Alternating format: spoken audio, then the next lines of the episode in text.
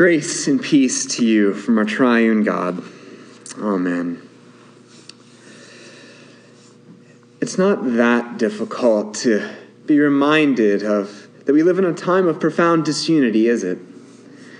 Our own federal government only just in the last several days reached a temporary agreement so that the government would be funded for the next three weeks after a month of being at least partially shut down. And it's fairly easy for us to cast blame on the representatives and the president. Why can't they just work together and do their jobs? Why is everything such a mess all of the time in politics? But if we examine our, our world and examine our lives, we realize that it's not just in politics that we see this disunity. As I shared in, in our Acorn for February, our own denomination is under the threat of schism because of our differing understandings of human sexuality.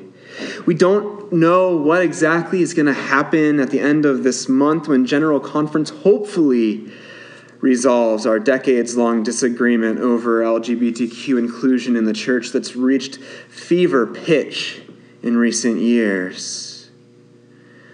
And it's not just at our denominational level either. We even see this in our local community.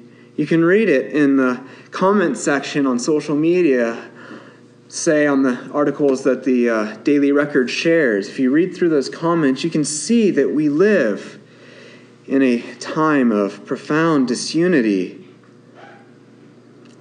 You can see it in the ways in which we treat those with whom we disagree. So, as a society, we've lost the ability to disagree civilly. To, we still, to treat, still treat others with respect and love, even in the midst of disagreement. We fail to see the ways in which we relate to one another. The world that Paul inhabited was perhaps not all that much different than ours. And I know that this is a common refrain. Uh, we like to think that we've come a long ways, but perhaps we have not. The ruling class was still the ruling class in those days. They lorded their power over their subjects without much regard for them or their plight. And the reality of the Corinthian church that Paul was writing to reveals one of conflict and discord. Paul had to address prob- problems after problem, crisis after crisis. In our particular passage for today, Paul is, like last week, addressing the fact that some people felt that they were more important than others in the Corinthian church. More than likely, it was because they felt that they had some of the more important spiritual gifts. In their minds, gifts like speaking in tongues they were preoccupied with their own self aggrandizement at the expense of the more vulnerable members of their community. And this grieved Paul. I think this kind of behavior grieves Christ. And so Paul turns to a well known image of that time the image of the body representing the people. In classical thought, of that time, um, this way of thinking was really powerful. Each person had a role in the functioning of society. It, it, it kind of makes sense to us. Some were rulers, and without them, government would collapse. Others were merchants, keeping the economy moving along. Still others were the working class, providing goods and services to the empire. This image still holds true today, does it not? In that time, the rulers, particularly the uh, emperor, were associated with the mind of the body. Without them, life collapses. And this was the thought. Those on the bottom of society were thought to be the less critical parts of the body, the less honorable parts. But just as Christ frequently subverted images and thought of his time, Paul flips this metaphor on its head. He doesn't use it to reinforce a hierarchy within the church, particularly at Corinth. and even though such a hierarchy would more than likely have benefited him personally, instead he uses it to level the playing field. He reminds the Corinthians that each and every part of the body is critical, it's crucial to the well being and functioning of the body.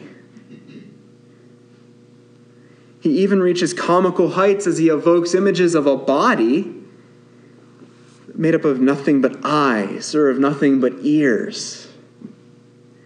We know that such a body, if we can call it such, is no body at all. It's missing out on so much of what life has to offer the sensation of feeling, of smelling, of experiencing life in a rich array of senses as God created us to experience it.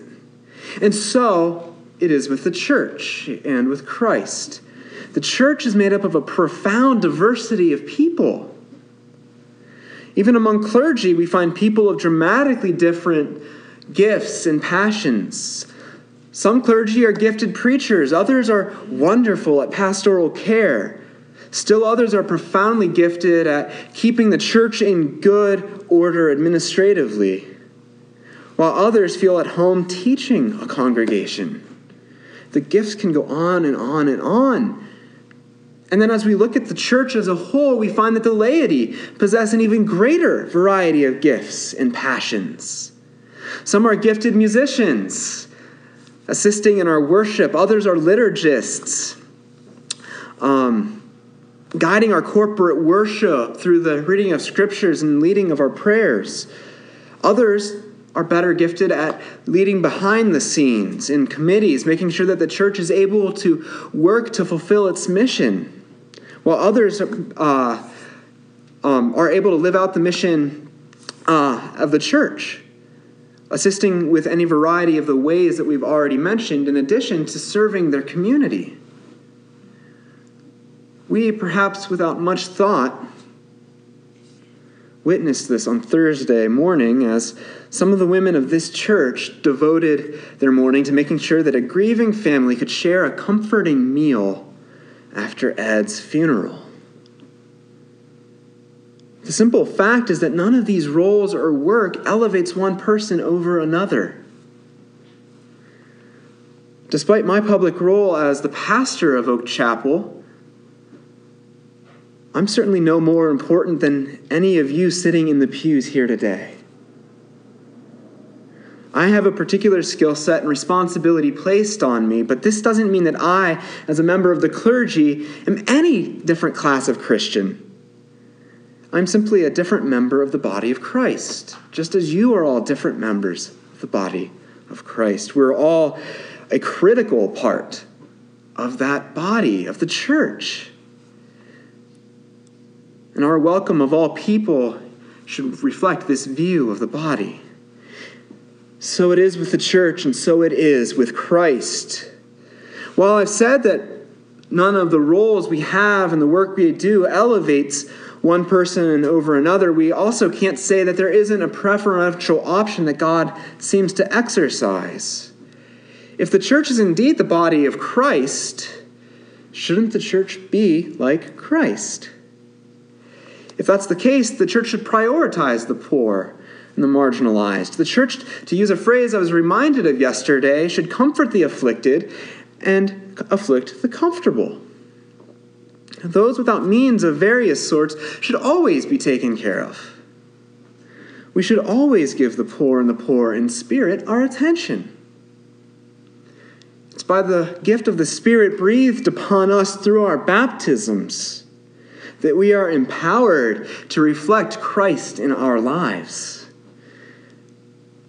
1 Corinthians 12, 12 through 13 says, For just as the body is one and has many members, and all the members of the body, though many, are one body, so it is with Christ.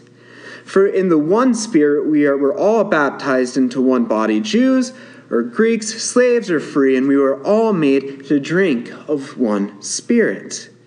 And so it's by this one Spirit that we're able to be a united faith community by the one Spirit, we're able to be a missional community.